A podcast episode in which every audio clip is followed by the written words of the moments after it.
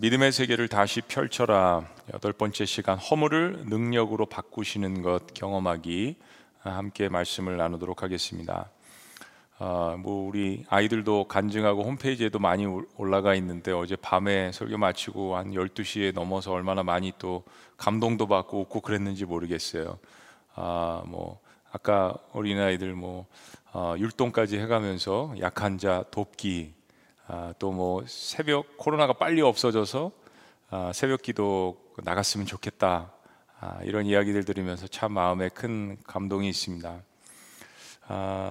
소망 가운데 저희들이 시작은 했지만 2021년도가 녹록지 않다라는 것은 우리 피부로 다 절감을 하고 있습니다.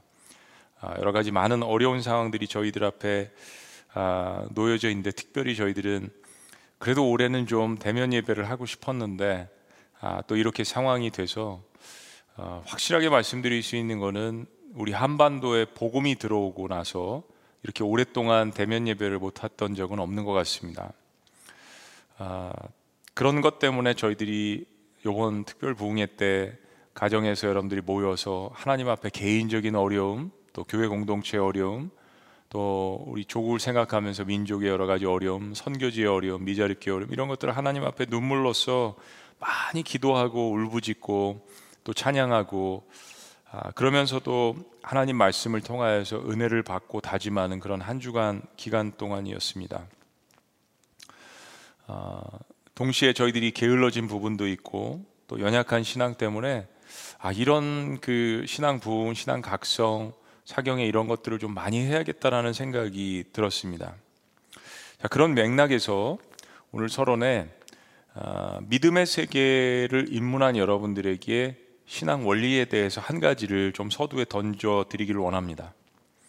고난의 한복판에서 겪는 어떤 시험이나 유혹보다도 더 조심해야 될 것은 큰 영적인 체험이나 승리 이후에 오는 시험과 유혹이 훨씬 더 강하다라는 것을 마음 가운데 명심하는 일입니다.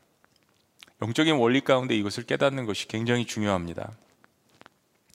승리 이후에, 또 어떤 영적인 단계 이후에 그것을 지키는 영적인 마음의 자세가 너무나도 중요하다는 겁니다. 저희들이 아브라함의 일생을 계속 보고 있지만, 아브라함은 결코 하나님 앞에서 완전한 사람이 아니었습니다. 완전했기 때문에 부르심을 받은 사람이 아니었습니다. 성경에 하나님의 부르심을 받은 사람들 중에서 그래도 하나님의 존재를 익히 알고, 그리고 하나님 앞에 성실하게 나아가고 하나님을 사랑하고 이래가지고 부르심을 받은 사람들이 많죠. 근데 아브라함은 굉장히 평범한 일생 삶 가운데서 부르심을 받았습니다. 노아의 후손이면서도, 또 셈의 후손이면서도 이방 땅에서 자손 대대로 하나님을 잊어버린 채 우상 숭배를 하는 그런 문화 가운데서 자랐습니다. 그게 아브라함의 삶의 문화였습니다. 열방의 아버지가 될 어떤 자격이나 축복의 통로가 될 어떤 자격을 갖춘 사람이 아니었다는 이야기입니다.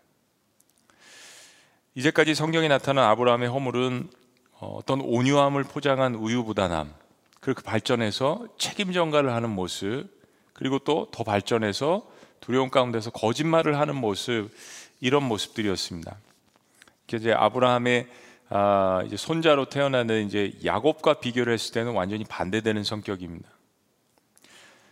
이제까지 우리가 들었던 말씀들을 조금 더 정리를 해보면, 창세기 12장에서 하나님께서 그를 불러주셨습니다. 너는 모든 사람들을 축복하는 축복의 근원이다. 그리고 창대케되리라, 민족의 아버지가 되리라. 이 축복의 말씀을 들었을 때 아브라함이 순종한 것이 아브라함에게 의로움이 되었습니다. 그리고 이 말씀을 듣고, 참 사실 쉽지 않은 거잖아요. 이제까지 우상숭배하며 그런 환경에 살았는데, 이 하나님의 한 말씀을 듣고 아브라함이 떠나는 것이, 본토 친척과 아비집을 떠나는 것이 하나님께서 의롭게 보셨습니다. 그래서 이런 엄청난 축복과 거기에 대한 순종, 놀라운 믿음을 보인 이 신앙의 승리 이후에, 창세기 12장의 후반부에 보면은 아브라함의 믿음을 시험하는 상황이 벌어집니다. 창세기 12장 후반부에 보면 아브라함이 가나안 땅에 기근이 들어서 네게부를 지나서 애굽 땅으로 갔습니다.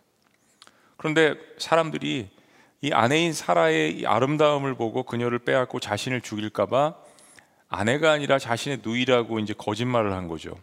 남자로서 정말 하지 말아야 되는 일을 아브라함이 한 겁니다.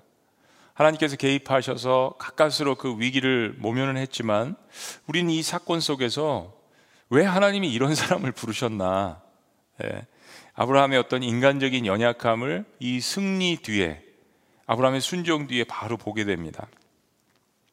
창세기 13장에서는 아브라함이 조카 롯과의 분쟁에서 자신의 모든 기득권을 내려놓는, 롯에게 모든 것을 양보하는 굉장히 마음 넓은 온유한 그런 모습을 또 저희들이 목격을 하게 됩니다. 그리고 이 결정을 기쁘게 여기신 하나님께서 롯보다도 더 많은 축복을 해주시는 것을 경험합니다. 창세기 14장에서는 조카 롯이 동방 왕들에게 붙잡혀갔다라는 이야기를 듣고 군사를 조직해서 정말 생명을 내걸고 롯을 구해오는 긍휼의 마음을 또 저희들이 보았습니다. 그리고 창세기 15장에서 이런 배경 가운데 하나님께서 나타나셔서 송아지의 각을 뜨게 하고 동물을 두 개로 쪼개고, 그리고 하나님께서 횃불로 나타나셔서 그 사이를 지나가시면서 아브라함과 언약을 하시는, 그리고 그 이후에 아브라함의 자손의 후손들의 삶과 역사가 어떻게 될지를 다 보여주시는 엄청난 언약과 예언을 아브라함에게 보여주십니다. 이렇게 계속되는 어떤 그 신앙의 승리, 하나님의 격려, 언약, 이런 것 속에서 아브라함이 이제 10년이 넘었습니다. 85세를 맞이합니다. 그러나 정말 굵직굵직한 이러한 승리 뒤에 다시 한번 유혹이 찾아왔습니다. 하나님이 약속하신 이새의 기미가 보이지 않자 사례의 요청대로, 사례가 어떻게 보면 바가지를 긁은 거죠. 사례의 요청대로 몸종인 하가를 취해서 이스마엘을 낳게 됩니다. 명백한 불순종이죠. 그러니까 이게 약속이 없었다면 모를까, 언약이 없었다면 모를까, 하나님이 뭐 이렇게 나타나셔서 명백하게 얘기를 안 해주셨으면 모를까, 이건 명백한 불신앙입니다. 더군다나 여종 하갈이 아기를 가지니까 주인인 사라가 뭐 자기가 만들어낸 이야기지만은 여기에 화가 나서 하갈을 학대를 하고 내어 쫓으려 합니다. 그런데 이 모든 일들에 대해서 아브라함이 책임을 회피를 하고 우유부단한 결정을 내리고 사라의 말대로 하갈을 쫓아내는데 사실은 허락을 한 거죠. 동조를 합니다. 그러니까 정말 이제까지 보여줬던 어떤 온유한 마음, 긍휼한 마음, 그리고 위험에 처한 사람을 구하는 어떤 용기, 담대한 용기, 이런 것들이 전혀 보이지 않는 대목입니다. 창세기 17장에 가면 이스마엘이 태어난 지 이제 13년이 지났습니다. 아브라함은 99세가 됩니다. 하나님께서 다시 나타나십니다. 그러니까 이런 그 24년의 지금 신앙의 여정 가운데 하나님께서 몇 번만 나타나신 건 아니죠. 그러나 굉장히 중요한 사건들을 성경이 언급을 하고 있는데, 하나님께서 이 99세 때 아브라함에게 나타나셔서 이제 곧 아들이 태어날 것을 말씀을 하시면서 이번에는 아브라함에게 좀 더 확증을 심어주시고자 몸에 하나님의 백성이다라는 할례 언약을 체결하게 하십니다. 그러면서 하나님께서 해주셨던 것이 이름을 바꿔주셔서 삶의 의미가 무엇인지를 이야기해 주십니다. 더 이상 아브라함이 아니라 아브라함, 민족의 아버지, 열방의 아버지, 사례가 아니라 사라, 열방의 어머니라고 이렇게 이름까지 바꿔주십니다. 자, 그런데 이러한 놀라운 언약 속에서 아브라함이 한 일은 하나님의 약속을 비웃은 겁니다. 아브라함이 하나님의 약속을 듣고, 하나님, 전에는 엘리에셀이라고 몸종이나 이렇게 좀 후계자가 되게 해주세요 했는데 이번에는 이스마엘이 생겼잖아요. 하나님, 이스마엘이나 하나님 잘 되게 해주세요. 이건 거의 조롱에 가까운 겁니다, 하나님 앞에. 사례 역시 다음 장을 보면 하나님의 천사들이, 사자들이 그 약속을 다시 한번 이야기했을 때 이 이야기를 듣고 또 웃습니다. 그러니까 두 사람 다 사실은 하나님 앞에 조롱을 한 거죠. 여러분, 우리의 그 신앙의 불신앙 가운데 신앙생활을 하다가 하나님의 존재가 의심스러워지는 그런 의심이 있고요, 아브라함과 사라의 경우에는 그런 경우가 아닙니다. 아브라함과 사라는 하나님의 존재를 확실히 아는 사람들이었습니다. 그냥 확실히 안 정도가 아니라 하나님을 대면했죠. 사자도 보내시고 하나님과 대화도 한 사람입니다. 하나님의 존재를 의심하는 신앙이 아니라 하나님의 약속을 믿지 못하는 불신앙입니다. 어떤 게 더 나쁜 건지 모르겠지만요, 하여튼 아브라함은 하나님의 존재를 확실히 알았어요. 그럼에도 불구하고 하나님의 약속을 믿지 못해서 그게 딜레이 되니까 거기에 대해서 조롱을 했습니다. 사실은 아브라함과 사라는 모든 것을 다 포기한 상태입니다. 하나님의 약속이 희미해지고 삶의 목표가 없어진 그러한 지금 99세의 시점입니다. 자, 그런데 이때 하나님께서 아브라함의 죽어가는 영적인 세포가 다시 살아날 수 있는 사명을 주십니다. 바로 소돔과 고모라의 멸망에 대한 이야기를 하나님께서 흘리십니다. 투덜대던 아브라함의 귀가 번쩍 뜨입니다. 왜냐하면 자기가 생명을 걸고 구원했던 조카 롯이 또다시 한번 어려움에 빠졌다는 이야기를 들은 거예요. 이건 이번에는 완전히 하나님께서 심판하신다는 이야기니까요. 아브라함이, 조금 전까지 투덜댔던 아브라함이 사력을 다해서 하나님 앞에 중보기도를 합니다. 이 굉장히 또 다른 모습이에요. 어제 우리가 본 아브라함의 기도는 오늘날까지도 중보기도의 하나의 가장 큰 좋은 모델이 되고 있을 정도입니다. 그렇게 하나님 앞에서 성실하게 기도합니다. 소돔과 고모라를 심판하시는 중에 아브라함의 이 정성어린 기도 때문에 하나님께서 아브라함을 생각하사 롯을 구하셨다라고 성경은 기록합니다. 비록 소돔과 고모라가 10명 의인이 없어서 멸망을 했지만 그래도 롯의 가족들은 아브라함의 기도 때문에 하나님의 은혜를 입은 거잖아요. 정말 대단한 영적 승리를 맛본 아브라함입니다. 아브라함의 기도가 없었다면 롯의 가족은 살아남지 못했습니다. 그러니까 기도의 응답을 어느 정도 받은 거잖아요. 엄청난 승리를 맛본 거잖아요. 자, 그런데 서론에 말씀드린 것처럼 이제까지의 패턴을 보듯이 영적 전쟁의 승리나 믿음의 성취 후에 우리의 대적은 그 기쁨과 영광을 뺏어가려고 안간힘을 씁니다. 그 다음이 중요한 것이에요. 아브라함이 이 놀라운 영적인 승리 뒤에 다시 거짓말을 합니다. 여러분, 이거는 역사적인 거짓말입니다. 오늘 본문의 아브라함은 네게브를 지나서 부엘세바 서쪽으로 가는데 거기 그랄이라는 지역이 있습니다. 그랄 지역의 왕은 아비멜렉이라고 알려져 있습니다. 거기에 아브라함이 어떤 연유인지 잠시 머물게 됩니다. 20년 전에도 기근으로 인해서 이집트 땅으로 내려갔을 때 비슷한 일을 지금 아브라함이 겪고 있는데, 뭐 성경에 설명은 하지 않고 있으니까 이집트 땅에서 일어난 일들을 우리가 좀 투영해서 좀 보면, 예상을 해보면 그랄 지역에서도 이 사라의 미모를 보고 사람들이, 특별히 신하들이 그랄 왕에게 이야기를 했나 봅니다. 뭐 그 당시에 신하들이 왕에게 점수를 잘 딸 수 있는 방법은 이런 것들이었거든요. 생각해보면 사라의 나이는 90세, 굉장히 미모가 탁월했나 봅니다. 노아의 홍수 이후에 뭐 900세, 800세, 700세, 600세, 이 점점 족장들의 평균 수명이 낮아지는 그러한 시기, 경수가 끊어진 사라의 나이는 90세. 근데 그럼에도 불구하고 사라의 미모는 역사를 바꾼 클레오파트라처럼 굉장했나 봅니다. 그런데 아브라함이 그랄 도시의 사람들이 자기 아내를 그렇게까지 해서 그랄 왕에게 데려가서 시녀나 후궁을 삼으려고 하는데 아브라함은 아무 대꾸도 하지 않습니다. 정말 천하의 고약한 남자입니다. 그날 밤에 하나님께서 이 문제에 다시 개입을 하십니다. 자, 이렇게 말씀하십니다. 3절, 우리 다 같이 가정에서도 시작. 그 밤에 하나님이 아비멜렉에게 현몽하시고 그에게 이르시되 내가 데려간 이 연인으로 말미암아 내가 죽으리니 그는 남편이 있는 여자임이라. 여러분, 이게 자다가 무슨 하늘의 날벼락입니까? 아비멜렉이 뭘 잘못했다고 이 여자 하나 때문에, 사람들이 데려온 이 여자 하나 때문에 졸지에 하나님의 심판 앞에 죽게 되었습니다. 아비멜렉이 하나님 앞에 항변합니다. 억울한 사연을, 우리의 항변이라고 생각하시고 4절 말씀 다 같이 시작. 아비멜렉이 그 여인을 가까이 하지 아니하였으므로 그가 대답하되 주여, 주께서 의로운 백성도 멸하시나이까. 이거 어디서 많이 듣던 항변이에요. 어디서 들으셨어요? 어제 아브라함이 소돔과 고모라의 심판 앞에서 하나님, 어떻게 악인과 의인을 같이 심판하십니까? 공의로우신 하나님이 이렇게 하셔도 되는 겁니까? 비슷한 이야기를 아비멜렉이 합니다.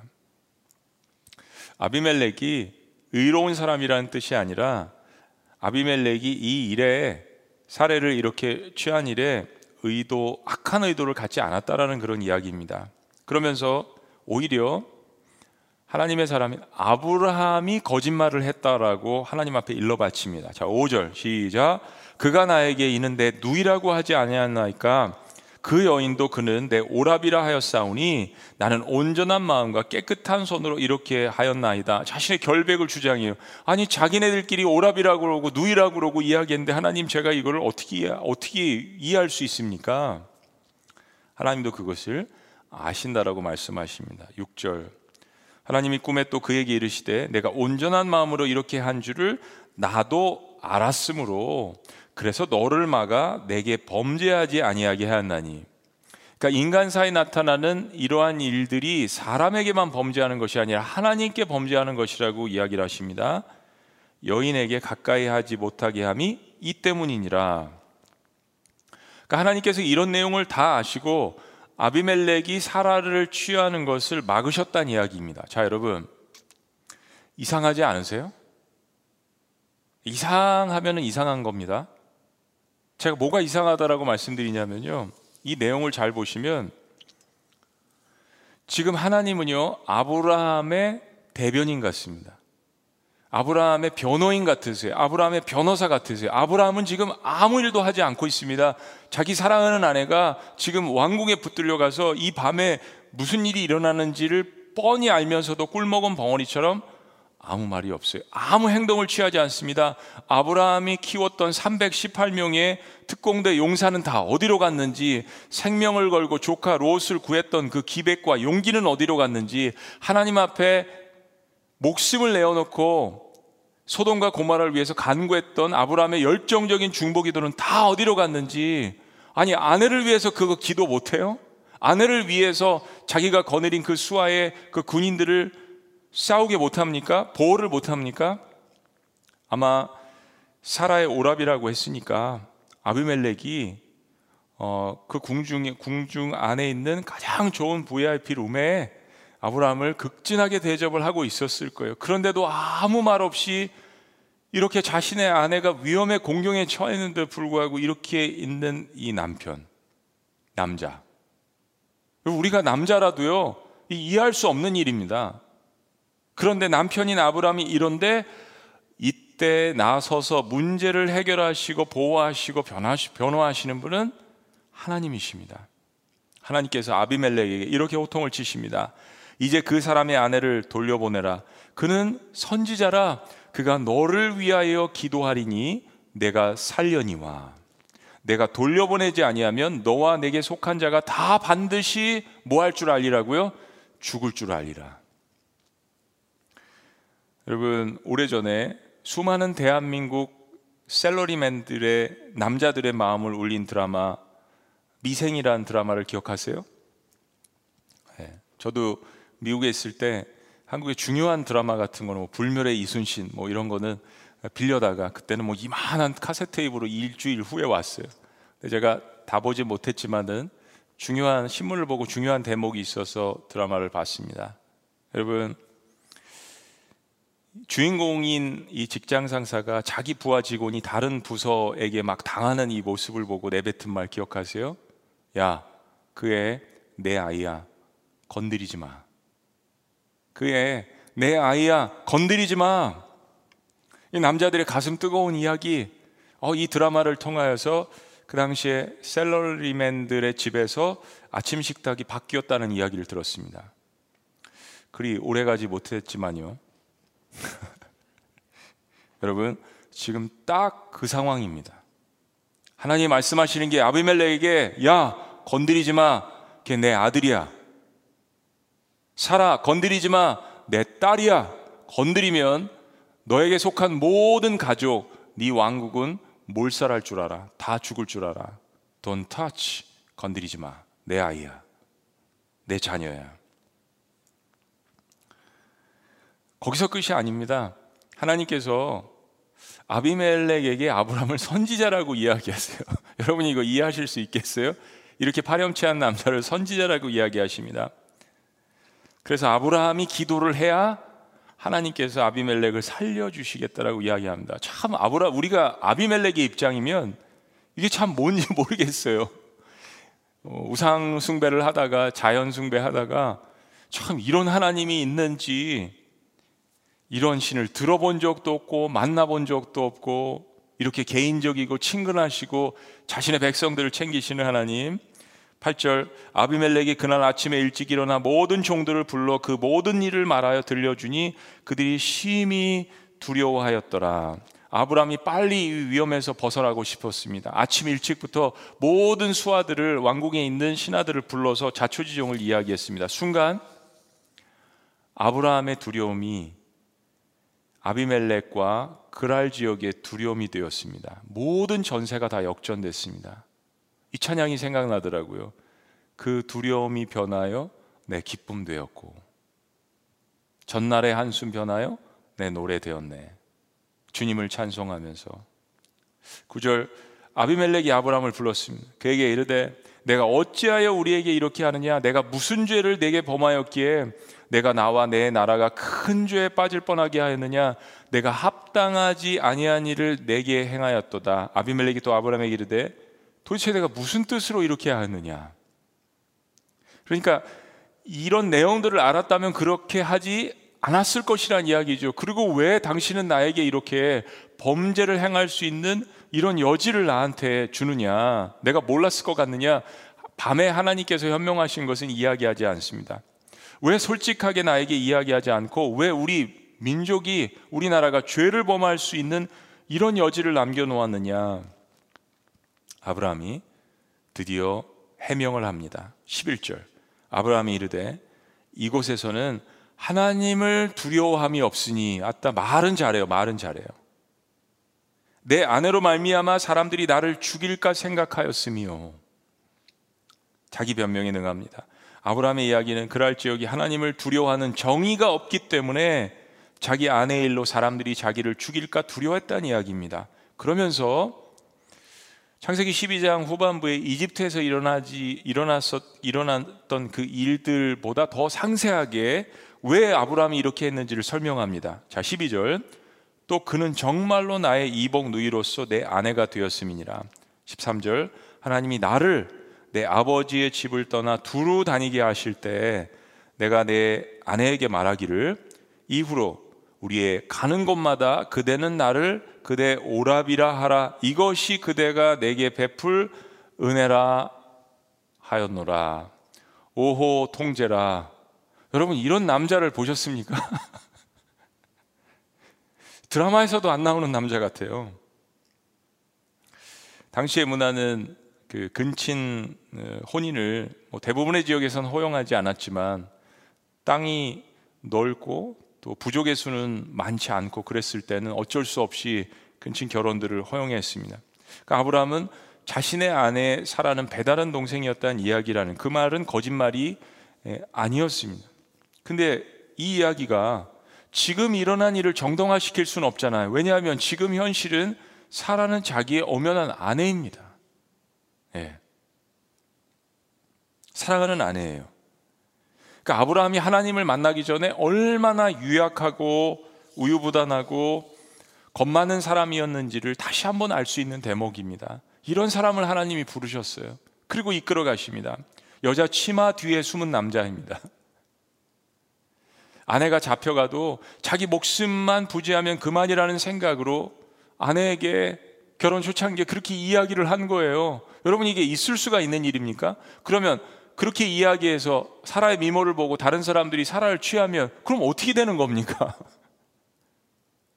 이런 말도 안 되는 이야기잖아요.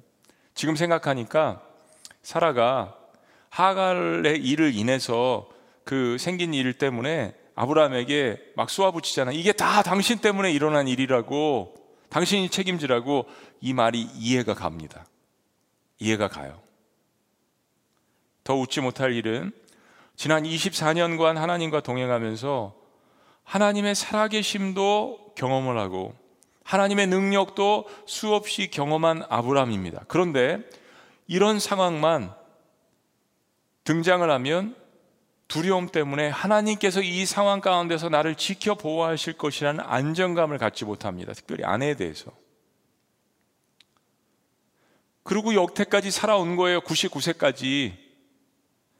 아브라함이 이 심리적으로 마음 가운데 갖고 있는 불안정한, unsecure한 이 불안정감이라는 것은 생각보다 굉장히 골이 깊습니다.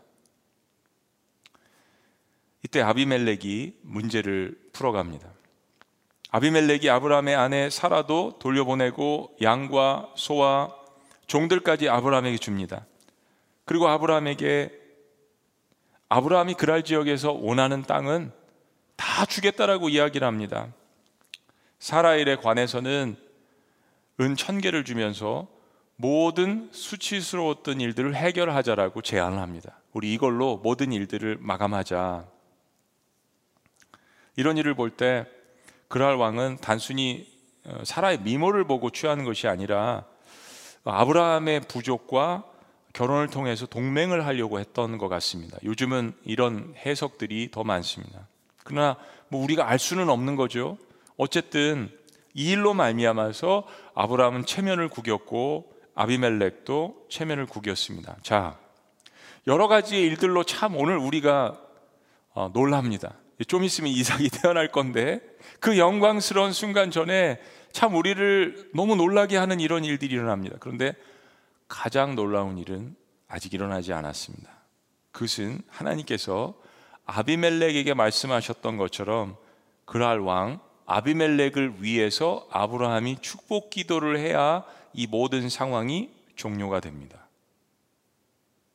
그러니까 하나님께서 이 일에 개입하셔서 아브라함 스스로가 이것을 종료할 수 있도록 특별히 축복 기도를, 그 일이 시작됩니다. 17절 말씀, 아브라함이 하나님께 기도하매 하나님이 아비멜렉과 그의 아내와 여종을 치료하사 출산하게 하셨으니, 18절 다 같이요, 시작. 여호와께서 이왕에 아브라함의 아내 사라일로 아비멜렉의 집에 모든 태를 닫으셨음이니라. 즉 아브라함과 관련된 이 일 때문에 하나님께서 아비멜렉의 아내들의 모든 태를 다 닫게 하셨다는 이야기예요. 그런데 아브라함이 축복 기도를 하자마자 하나님께서 비로소 아비멜렉 가문에 태를 여셔서 출산을 허락하셨다는 이야기입니다. 여러분, 너무나도 놀라운 일입니다.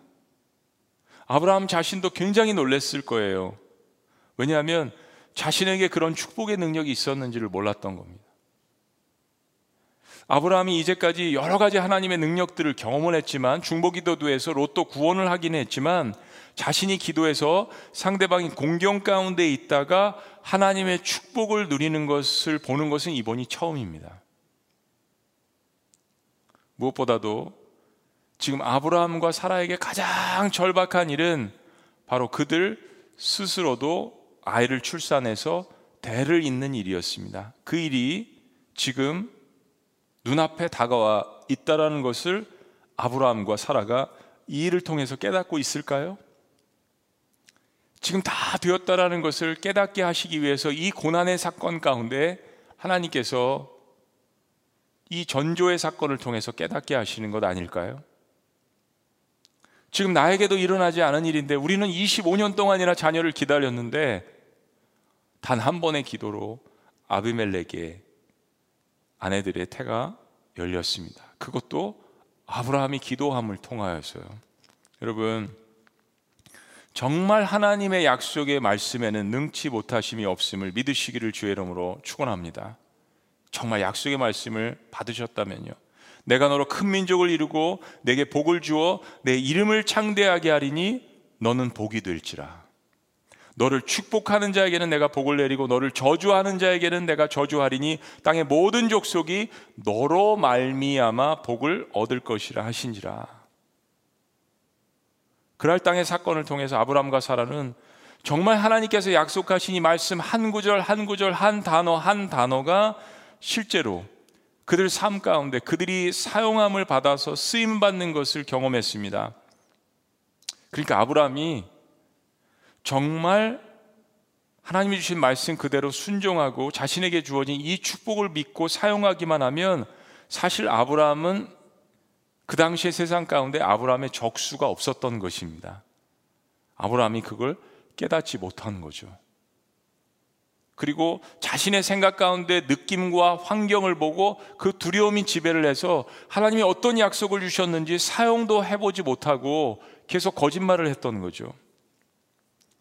애굽 땅의 바로 왕의 일 속에서도, 동방 왕들과의 전쟁에서도, 오늘 그랄 지역에서 일도 그렇고, 하나님은 아브라함 마음속에 이 능력을 심어주셨는데 두려움 가운데에서 아브라함은 이런 실수들을 범하게 됩니다. 하나님을 만나면서 우리의 삶 가운데 우리 안에 있는 두려움이 무엇인지, 우리 안에 있는 허물이 무엇인지, 연약했던 모습들이 무엇인지를 내어놓는다면 아브라함은 자신의 문제를 떠나서 수많은 사람들을 하나님의 이름으로 축복할 수 있는 권세를 가진 사람입니다.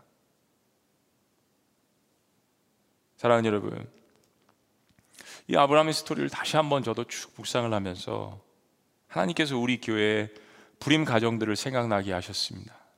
그리고 간절한 마음으로, 하나님, 우리 교회에 있는 이 불임 가정들에게도 하나님 태를 열어주세요라는 목회자로서의 목양적인 마음으로 하나님 앞에 간절한 기도를 드렸습니다. 그리고 드리고 있습니다.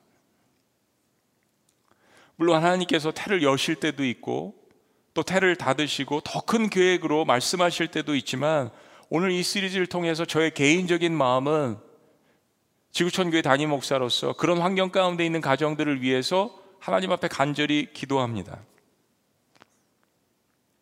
그리고 단순히 육신의 태만 하나님께서 여시는 것이 아니라 지구촌교회에 속한 모든 공동체에 있는 여러분들의 삶에 닫혀진 그 문제의 문들이 열려지시기를 주의 이름으로 축원합니다.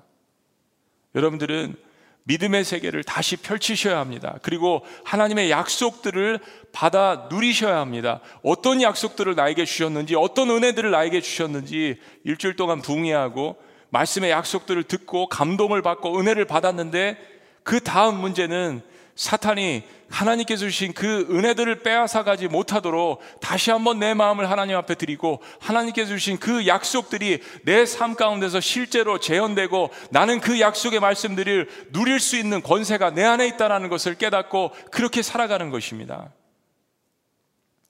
사랑하는 여러분, 하나님께서 일하시는 것을 보면요, 참 재미있습니다. 우리는 우리의 삶 가운데에서 하나님을 섬긴다고 하면서도 이렇게 거짓말하고 실수를 하고 허물을 보이고, 그럼 하나님께서 막 쫓아다니시면서 그 일을 해결해 주실 때가 한두 번이 아닙니다. 제가 제 인생을 통해서 알고 여러분이 여러분의 인생을 통해서 알잖아요. 내가 영적으로 민감하지 않고 그냥 외면하고 이그노어해서 그렇지, 여러분, 하나님께서 그렇게 해주셨기 때문에 우리가 지금 살아있잖아요. 하나님은 거룩하신 분입니다. 공의로 심판하시는 분이에요. 우리 다른 사람에 대해서는 늘 그렇게 기도해요. 그런데 정말 그 하나님의 공의와 심판이 나에게 지금 임한다면 내가 살아있을 수 있을까요? 이건 내로남불이에요. 남에게는 항상 하나님의 공의와 잣대를 들이대고 나에게 하나님의 거룩하심이 임하면 내가 살아있을 수 있을까요? 정말? 하나님이 다 뒤치다꺼리 하시고 하나님께서 내가 메스업한 그 모든 것들을 하나하나 뒷감당해 주시니까 내가 지금 이 자리에서 예배 드리는 거 아닙니까? 내가 살아있는 것 이 자체가 하나님의 은혜입니다. 그거 깨닫는 게 가장 지혜롭고 축복받은 사람이죠. No matter what's happening in the life, 삶에서 어떤 일이 생기든지 지금 내가 살아있는 것 자체가 하나님의 은혜입니다. 말씀을 정리하면서 이 두 가지를 오늘 꼭 기억하셨으면 좋겠습니다. 구원 이후의 성화의 과정이라는 것은 우리의 허물이 하나님의 능력으로 바뀌는 것을 경험하는 과정입니다. 여러분, 얼마나 많은 그리스도인들이 칭의에만 머물러 있는지 모르겠어요. 그것도 다른 사람들을 정죄하는 칭의에만 머물러 있습니다. 어떻게 하나님께서 나를 구원해 주신지를 깨닫는다면 성화의 과정이라는 것은 내 허물과 실수가 하나님 안에서 능력으로 바뀌는 것을 경험하는 과정입니다. 그러니까 하나님의 은혜가 더 커 보이는 것이 바로 성화의 과정입니다. 우리는 아브라함과 같은 사람들이에요. 우리는 사라와 같은 사람들입니다. 동시에 롯과 같은 사람들입니다. 그 멸망에 가는 그거 보지 말라고 하는데 거기에 미련을 두고 소돔과 고모라를 봄으로 말미암아서 소금기둥으로 변한 롯의 아내와 같은 사람들입니다. 딱 종이 한 장 차이예요. 인간은 누가 누구를 보고 우리가 판단을 합니까? 그런데 아브라함과 사라의 달랐던 점이 뭘까요? 그렇게 아브라함과 사라도 똑같이 허물 많고 부족한 사람들이었는데 하나님께 붙어 있었잖아요. 요한복음 15장 예수님 말씀, 가지는 나무에 붙어 있어야 한다. 롯과 롯의 아내는 가지에 붙어 있지 못했습니다. 소돔을 택하고 고모라를 택하고 거기를 그리워하고, 아브라함과 사라는 하나님께 붙어 있었습니다. 이게 아무것도 아닌 것 같은데 완전히 인생의 다른 결과를 만들어냅니다. 그리고 하나님께서는 사건과 상황들 속에서 그들의 허물을 덮어주시고 그 허물이 능력되게 만들어주십니다. 여러분, 이렇게 수치스러운 상황 가운데서 아브라함이 아비멜렉을 축복 기도를 해서 그들에게 놀라운 일들이 일어났다는 것을 여러분 상상이나 하실 수 있습니까?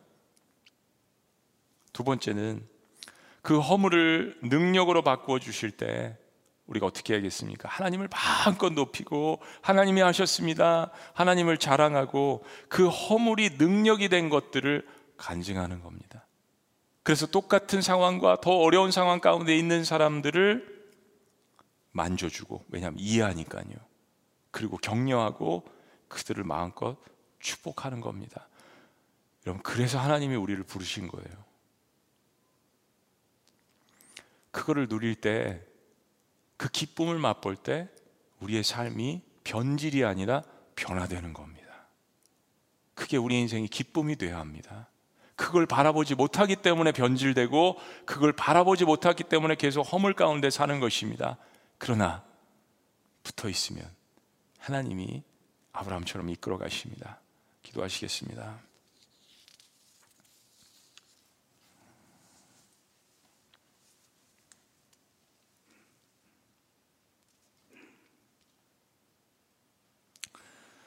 그렇습니다, 여러분. 우리 하나님의 부르심을 받아서 구원 이후에 성화의 과정을 걷고 있습니다. 거룩하게 되는 이 성화의 과정은 우리의 허물을 하나님께서 능력으로 바꾸시는 것을 경험하는 것입니다. 얼마나 신명나는 일입니까?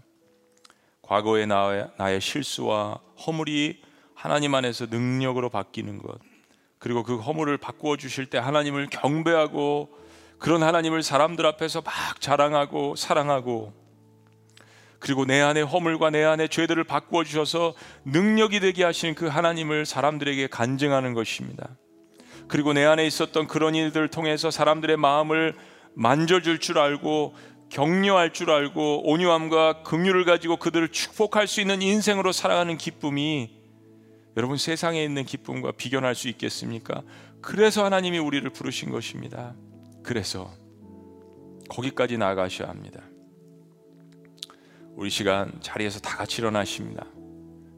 그리고 이 주신 말씀을 우리 찬양하면서 하나님 앞에 기도의 마음으로 우리 고백하셨으면 좋겠습니다. 하나님, 우린 연약합니다. 하나님, 우린 오늘 처한 우리의 환경을 힘겨워합니다. 하나님, 우린 넘어집니다.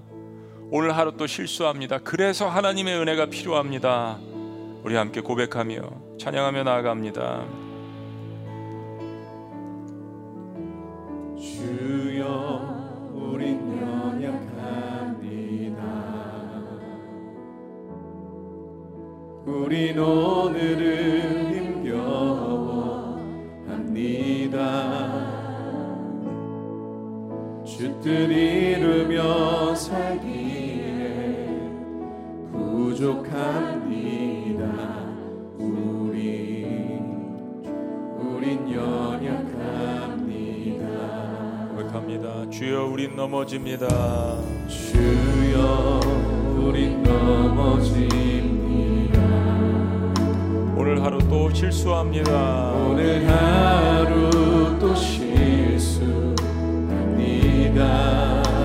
주의 긍휼을 구하는, 주의 긍휼을 구하는 죄인입니다. 죄인입니다. 우리 주만 바라봅니다.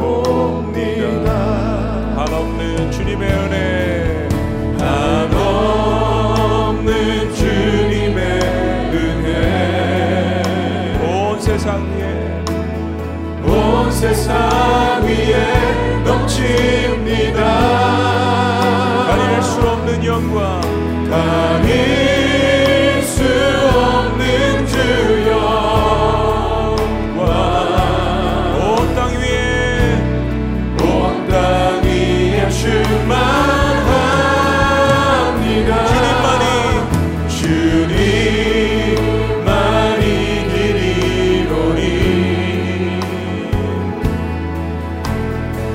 우린 그 길 따라갑니다. 아멘. 그날에 우린 이루시. 주는 완전합니다. 주는 완전합니다. 다시 한번 믿음으로 고백합니다. 한없는 주님의 은혜, 한없는 주님의 세상 위에 넘칩니다. 할렐루야. 온 세상 위에 넘칩니다.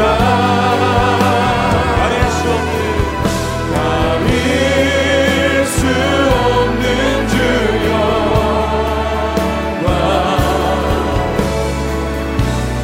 온 땅 위에 충만합니다. 주님만이, 주님만이